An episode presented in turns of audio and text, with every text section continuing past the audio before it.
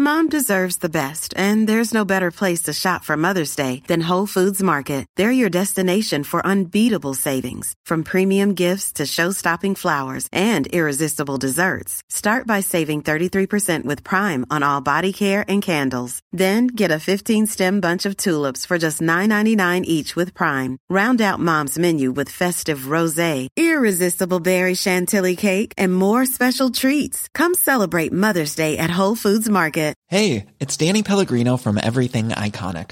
Ready to upgrade your style game without blowing your budget? Check out Quince. They've got all the good stuff shirts and polos, activewear, and fine leather goods, all at 50 to 80% less than other high end brands. And the best part? They're all about safe, ethical, and responsible manufacturing.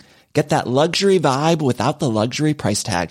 Hit up quince.com slash upgrade for free shipping and 365 day returns on your next order. That's quince.com slash upgrade.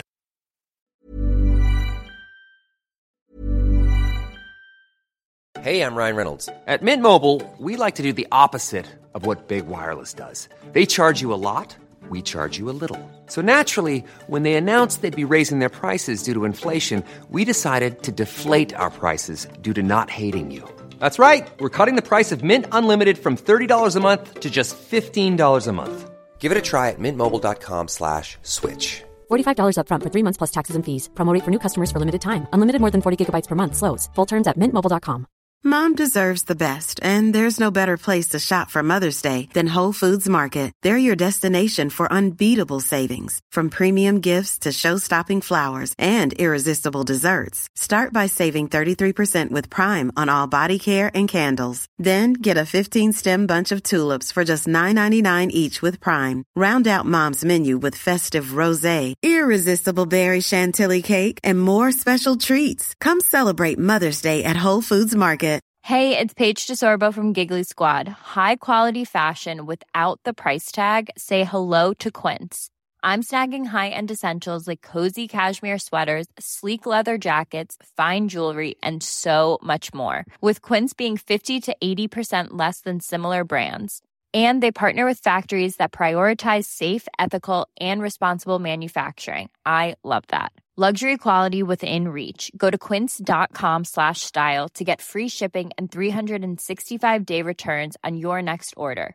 Quince.com slash style. All right, what is up? You're listening to the latest episode of When Diplomacy Fails, specifically the Versailles Anniversary Project. My name is Zach Twamley, and I'm very happy to welcome you here. If you've never listened to the Versailles Anniversary Project before, or VAP as I keep on calling it in shorthand version, because writing those three words all the time takes a while, and I have been writing those three words an awful lot over the last few months. The VAP, Versailles Anniversary Project, Versailles, whatever you want to call it. If you've never listened to it before, make sure to check out the previous 34 episodes. This here is episode 35, and if you've never listened, then you might not understand why exactly we have to listen to Belgium in the first place, as the name of this episode implies. Otherwise, what is when diplomacy fails? Well, it looks at different wars throughout history, but for the last few months we've been looking in depth at the Paris Peace Conference. It is indeed a whopper sort of project, but the reason why we're able to do it, and the reason why we're able to go into so much detail, is because you guys support this podcast so well. This is a listener supported podcast, and never is that more obvious than when you're looking at the sheer range of topics on offer here. If this was not my job, there's no way I'd be able to give this project the time and attention to detail it deserves. We're barely even, we're not even halfway there, really. I can kind of see why no one's ever taken this on. Also, the fact that it's a century ago since all this stuff was happening makes it very relevant, even though surprisingly enough, people aren't really talking about it. Not enough people know about the Paris Peace Conference or where the Treaty of Versailles came from. Most people just know that after the First World War, the Second War happened, and that's that. I'm here to change that. I'm here to make the Paris Peace Conference more well known, more open, and more accessible to people who may not know anything about it. Hopefully, by now, on episode 35, you know what we're all about. But if you don't, if you've never heard this podcast before, I've been doing this for nearly seven years. But only in the last few years have I been able to do it as my part time job because of you guys supporting me so well over at patreon.com forward slash when diplomacy fails. If you would like to support this podcast, and get some pretty sweet things in return, then go and do that for one, two, five or six dollars a month, you guys can support this podcast and get some pretty sweet audio treats in return. A 10 part series on Louis XIV's arms and armies. Yes, please. That'll cost you $1 a month.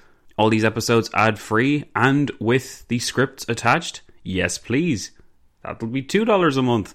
An hour of extra content every month. Currently looking at the Suez Crisis as part of 1956. Yes, please. That'll cost you $5 a month.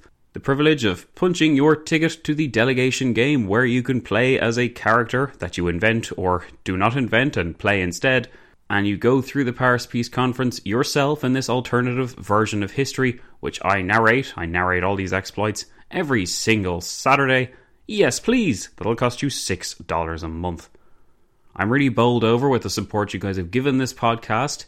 The total on Patreon is gradually climbing up, ever so gradually, and I'm hoping that by the time it's our two year anniversary on Patreon, we will have reached 300 patrons supporting us. We're nearly there. I think we're on 287 at the moment. So if you would like to throw some money this podcast's way, if you would like to make sure that history thrives and get rewarded for it, then patreon.com is the best place to go. Click on the link in the description. You know the story by now. You may not know the story, on the other hand, of plucky little Belgium. And that's what we're going to look at in this episode. So without any further ado, let's get into this.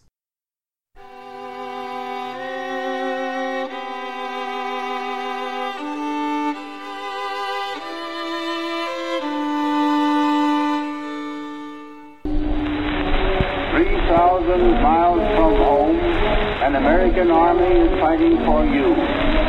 To the end that the high ideals for which America stands may endure upon the earth.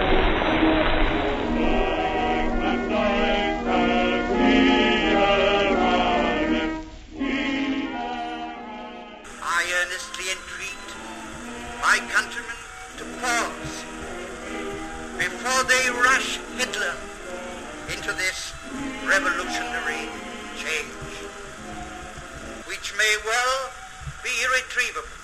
I know that it is hard for Americans to realize the magnitude of the war in which we are involved. France and Italy, between them, have made waste paper the Treaty of Versailles and the whole field of international relationships is in perilous confusion. The affairs of the world can be set straight only by the firmest and most determined exhibition of the will to lead and make the right prevail.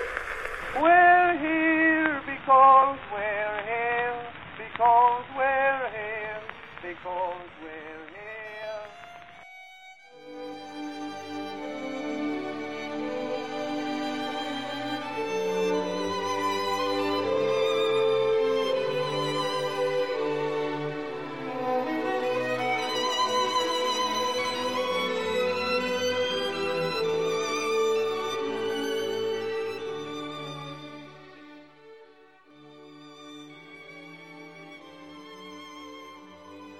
You're listening to the Versailles Anniversary Project, episode 35. Hello and welcome, history friends, patrons, delegates, all to the 35th episode of Versailles. In the last episode, we continued our coverage of these important February days. These very involved, very weighted February days, as you can see, because the episodes are coming out left, right, and centre pretty much every day for the next few days. And then we take a little bit of a breath and roll it back a bit. So don't worry if you're getting overwhelmed, if you're sort of falling behind, soon we'll be going back and we'll be holding off a little bit from all this content. So you'll have time to catch up then. If on the other hand you just want to keep that content coming, then you've come to the right place. We added in some extra bits of clarity on George Clemenceau's character last time. We also looked at the 8th, 9th, and 10th of February in more detail. We examined the motives and anxieties of the French Premier as well we saw that some of the major problems affecting the Allies were at the different meetings. It seemed that they could not agree on how to compel German compliance with the terms of the armistice, and there was great concern that if they couldn't do this, if they couldn't make the Germans see things their way, then they wouldn't be able to compel obedience for the final peace treaty. Because remember, the armistice had to be renewed every single month, and every single month it was up for renewal, the French or otherwise tried to insert new terms. There was great concern over whether or not the Germans would accept these terms, whether they would accept the full terms of the armistice in general, or whether they were secretly plotting behind the scenes to renew the war. So different solutions were suggested to answer this challenge the use of force, using the blockade of the country as leverage, holding up raw materials until they did what they were told, a more gentle approach where people would just talk to each other. All of these potential solutions were debated, with Woodrow Wilson siding with the more idealistic vision of Germany, arguing against the use of force, and the French arguing for the more severe options considering their circumstances. The disagreement over how to proceed created something of a deadlock, so to overcome it, another committee was established, which would provide the impetus to meet again on the 12th of February. In the meantime, though, a range of other questions, from Belgian territorial claims to sorting out the German border conflict with Poland, would have to be considered. In this episode, we're going to leave aside the burning question of complying the Germans for just a wee moment and let it smoulder while we look at the situation in Belgium and her delegation's representation to the Council of Ten on the 11th of February. So, pretty much, if you're listening to this on the 11th of February, this was happening on this day 100 years ago. Without any further ado, then, let's jump right into the deliberations of the afternoon of the 11th of Feb.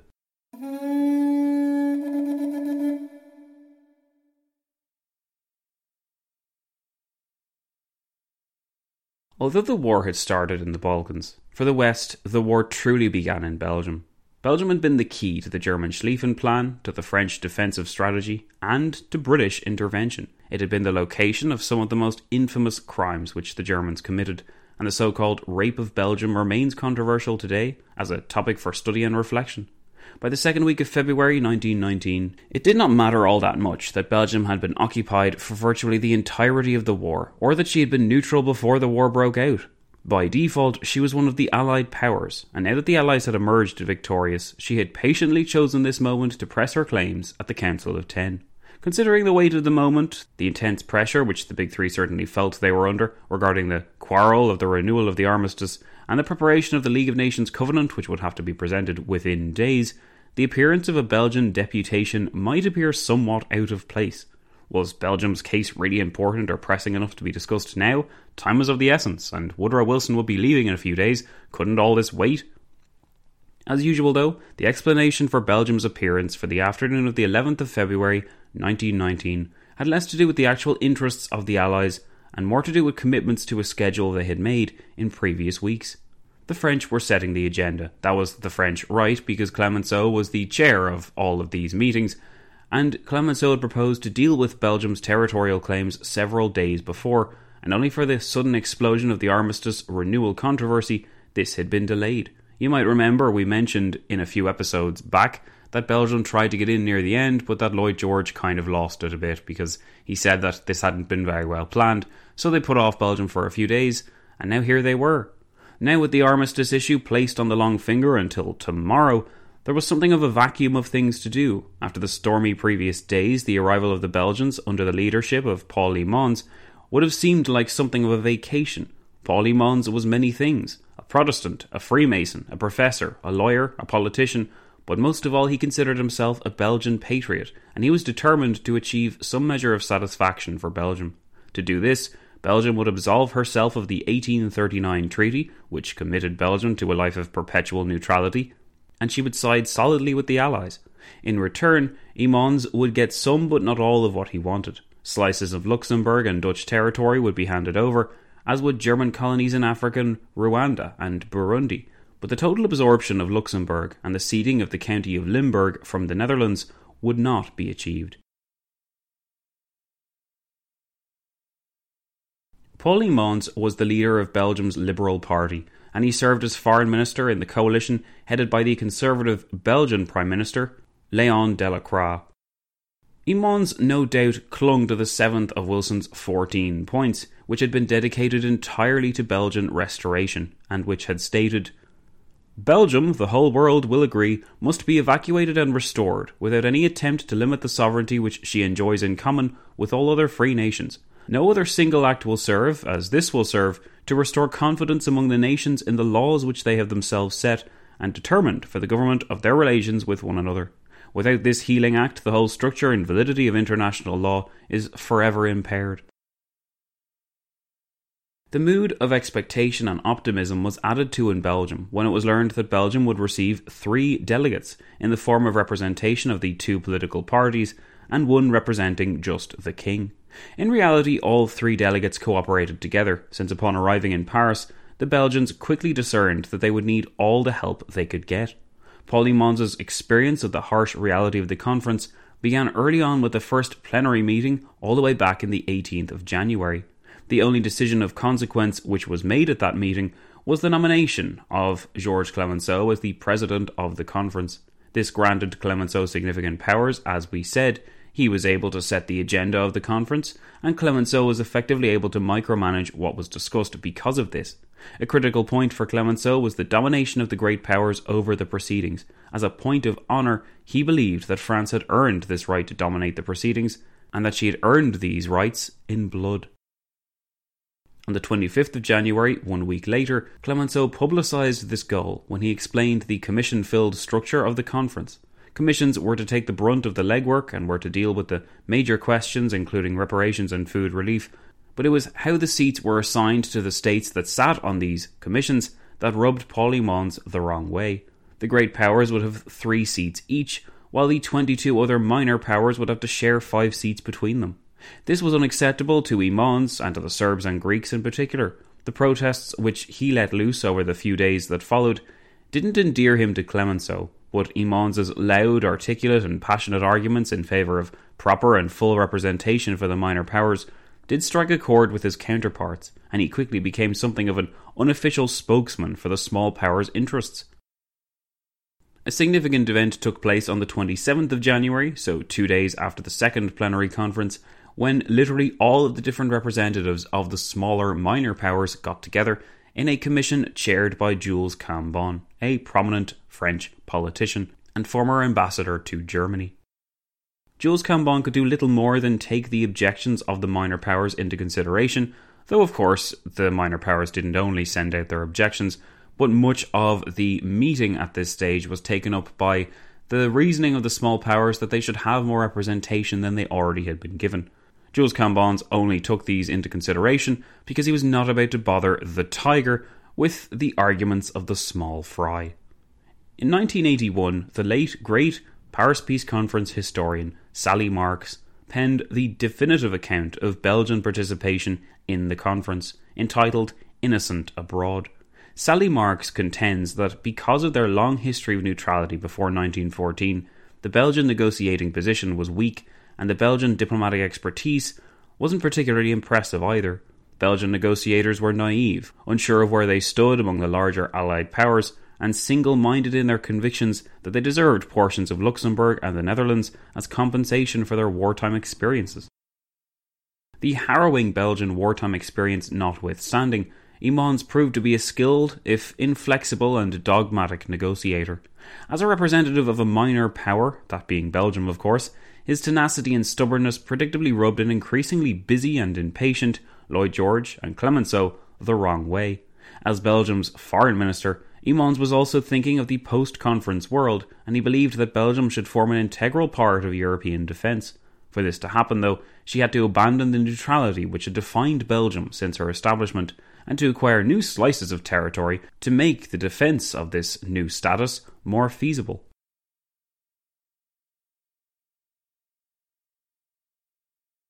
Paul Hymans opened his address to the Council of Ten on the afternoon of the 11th of February by making an appeal to her past. It was time, Hymans argued, to take the last few years into account.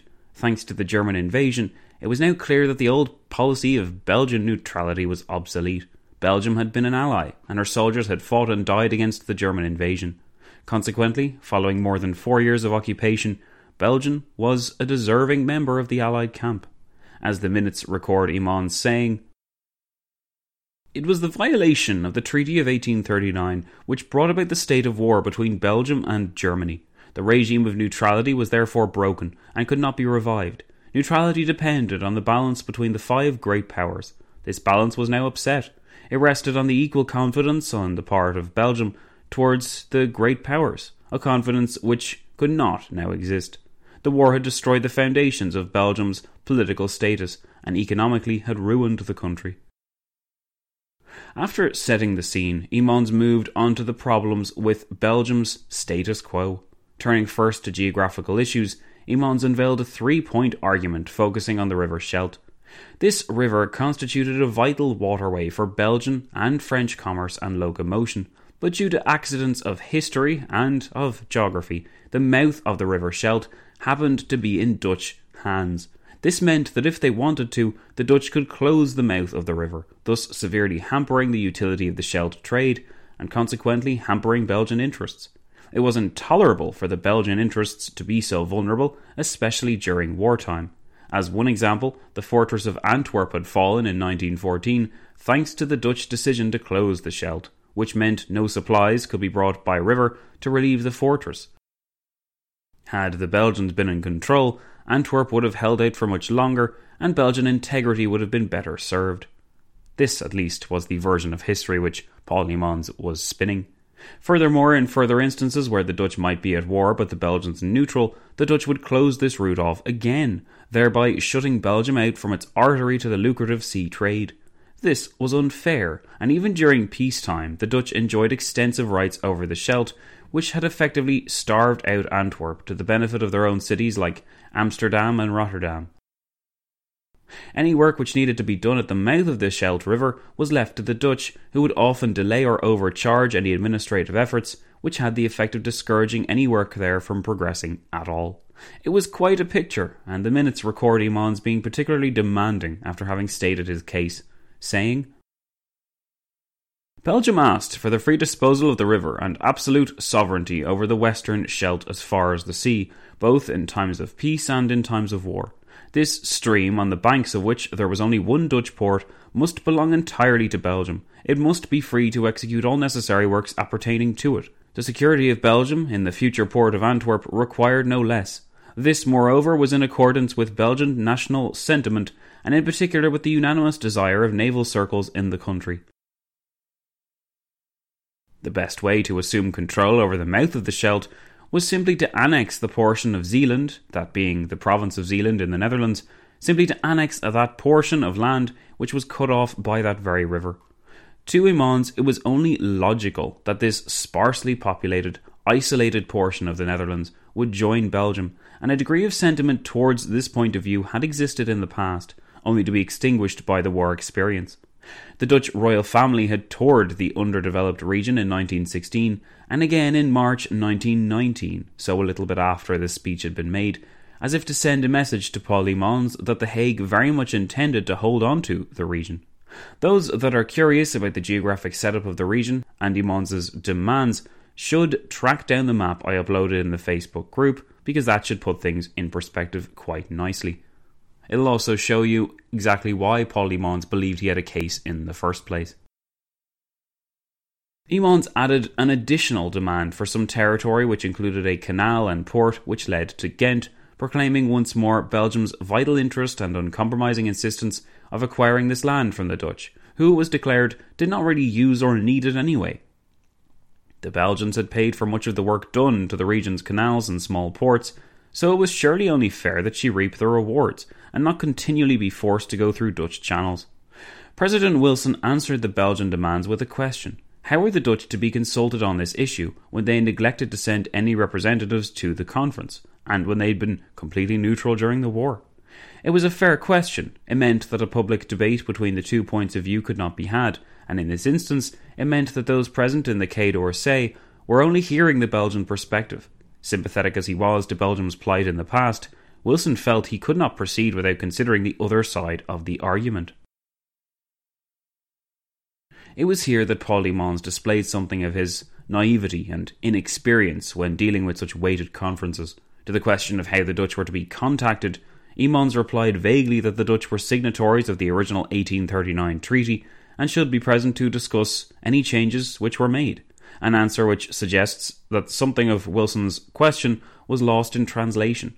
Hymans then added that he did not yet know how to convince the Dutch to part with the aforementioned nuggets of territory or sovereignty, adding the weak point that I had thought it right to place before the meeting all elements of the problem, but I leave it to the conference to find a solution.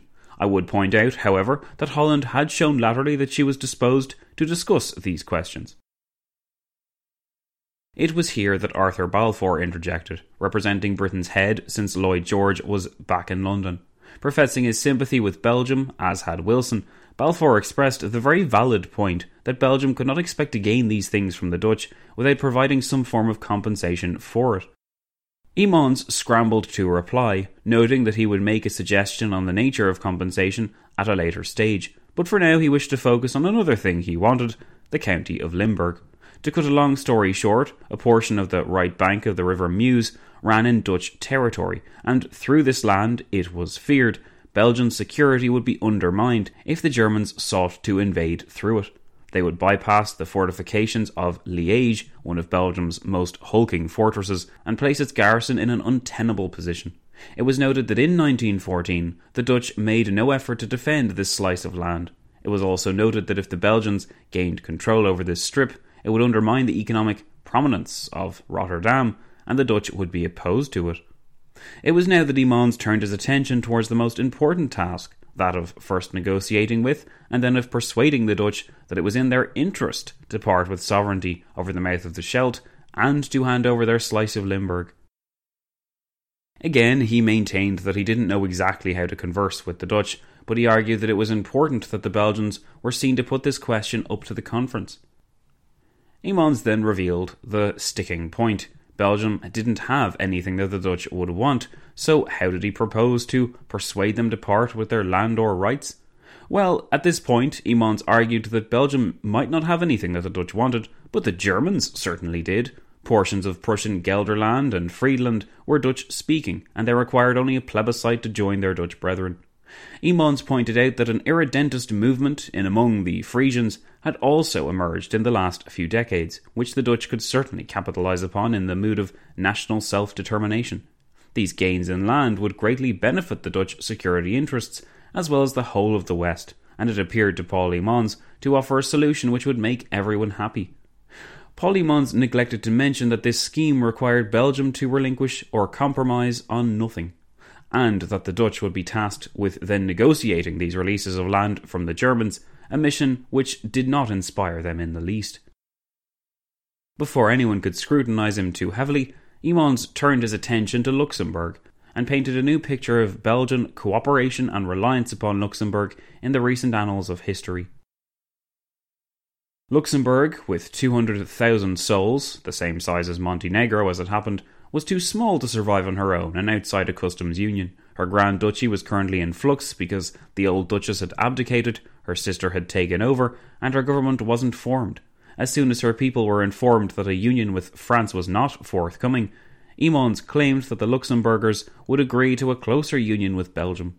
Interestingly, Hymans waited for a while before using the term union, preparing instead the term closer relations.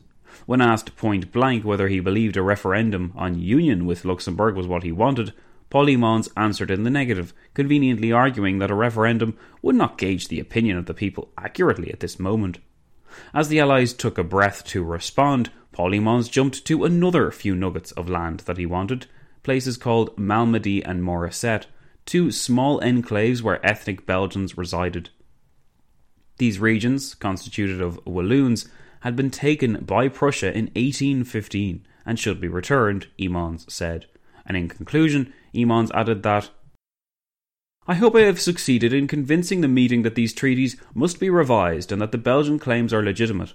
Belgium had demanded no guarantees when she took up arms. She had done her whole duty, but she had suffered grievously and was still suffering. Her industry was ruined and she could not revive for many months. Belgium is not asking for the price of her services, and she was animated by no spirit of conquest or imperialist ambitions. All Belgium asked from the great Allied and associated powers was the conditions necessary to ensure the future and prosperity of the country. So, how well had Paul Hymans done in persuading the Allies to see things his way? Well, certainly his appearance was something of a spectacle, and it was absolutely a change from the previous day's wrangling over the terms of the armistice. If they were aghast at the assertiveness and shamelessness of the Belgian demands, then Clemenceau, Balfour, or Wilson didn't show it. As it happened, his direct approach served him well, and he would acquire some gains for Belgium interests. Yet these were largely third or fourth on the list of aims, and much of Hymans's European goals, with respect to the Dutch lands in particular, were not fulfilled. In examining the fate of Hymans's mission to the Paris Peace Conference, the historian Sally Marks noted that while Hymans did enjoy some success, he was mostly overwhelmed by the confusing structure of the conference, and he was far from the only one. Commissions, committees, councils, the conference itself seemed to serve more like a host for a range of other bodies, and it was never completely clear where the more important institutions resided. What was appreciated was that the great powers had the final say, yet even this was a fact fully acknowledged by the great powers only. Appearances were maintained of a conference where everyone had a role and a voice, but during the plenary conferences, where all delegates were assembled, there still remained a seniority and supremacy among the greater powers. Those minor powers that sat on the small commissions and committees were often used merely as advisory boards rather than executive councils that could make practical or actual lasting decisions. The actionable information that they produced was useful, but at the end of the day, it soon became apparent that the Big Five possessed the real power. Unfortunately for Belgium, it seems that Paul Hymans realised this fact too late. As Sally Marks wrote, Belgium's prominent role in the commissions did much for the national reputation, but very little for her foreign policy. Hymans had fought for representation in the commissions in the belief that they would have the power of decision, but they did not, and Hymans was mistaken about the nature of power. As he discovered in time, the promise that Belgium would be permitted to participate in the peace conference had clearly been fulfilled, but not in any meaningful sense. The commissions did a great deal of valuable work, but they only made recommendations. Decisions were made by the Supreme Council, consisting of the Big Four, or occasionally five or three, and then referred for final drafting to various great power committees, on which neither Belgium nor any other small state had representation. As a consequence, the Belgian delegation had no share in drafting any of the clauses concerning Belgium. More importantly, it had little or no voice in these decisions.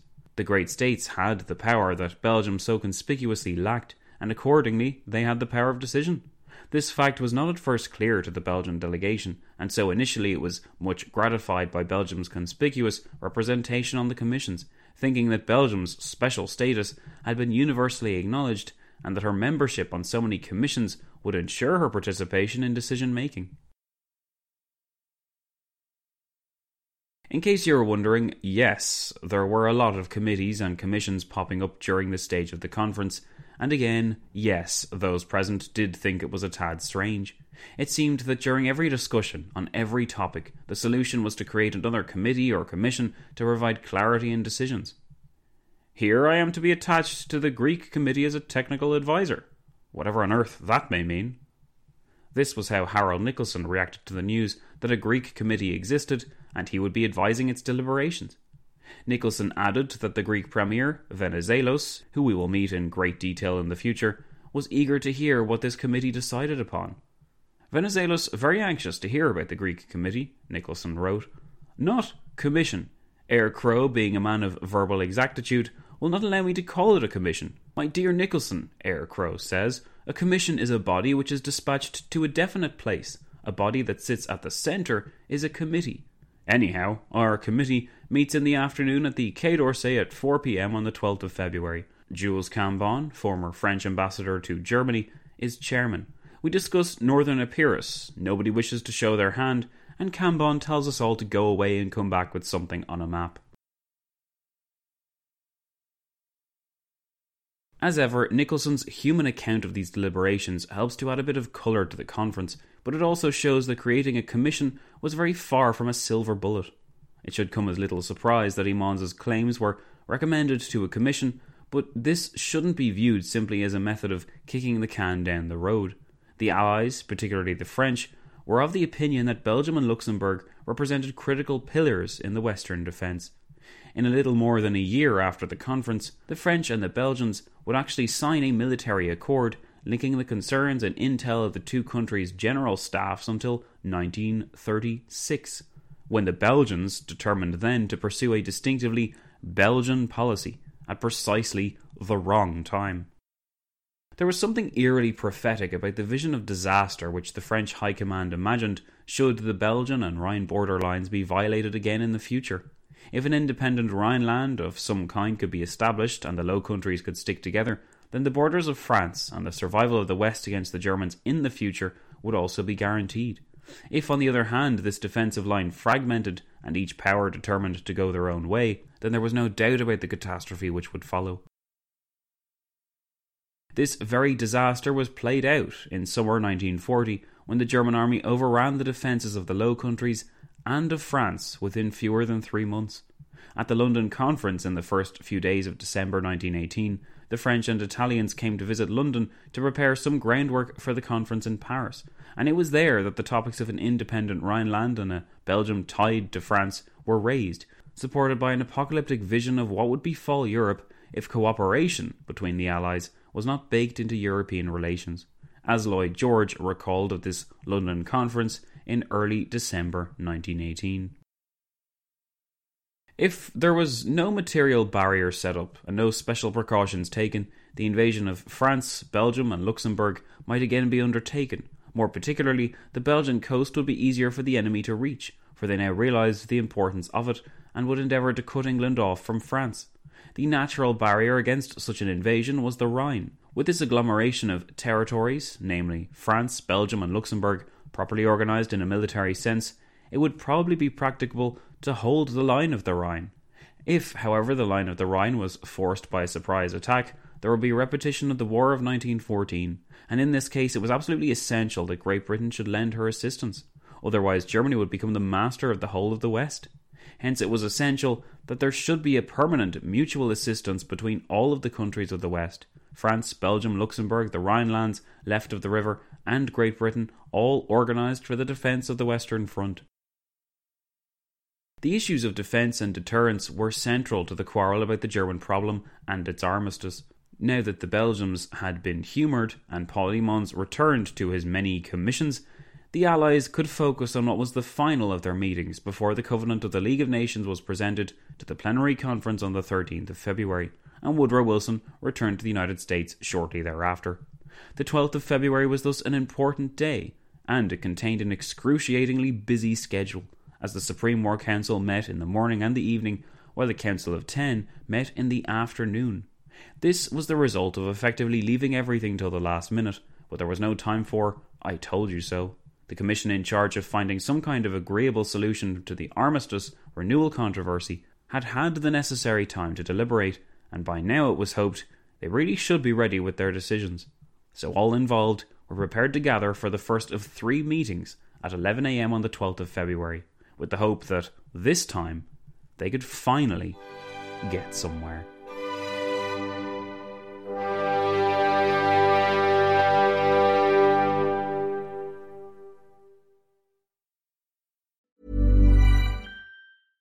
Imagine the softest sheets you've ever felt. Now imagine them getting even softer over time. That's what you'll feel with Bowl and Branch's organic cotton sheets. In a recent customer survey, 96% replied that Bowl and Branch sheets get softer with every wash. Start getting your best night's sleep in these sheets that get softer and softer for years to come. Try their sheets with a 30-night guarantee. Plus, get 15% off your first order at bowlandbranch.com. Code BUTTERY. Exclusions apply. See site for details.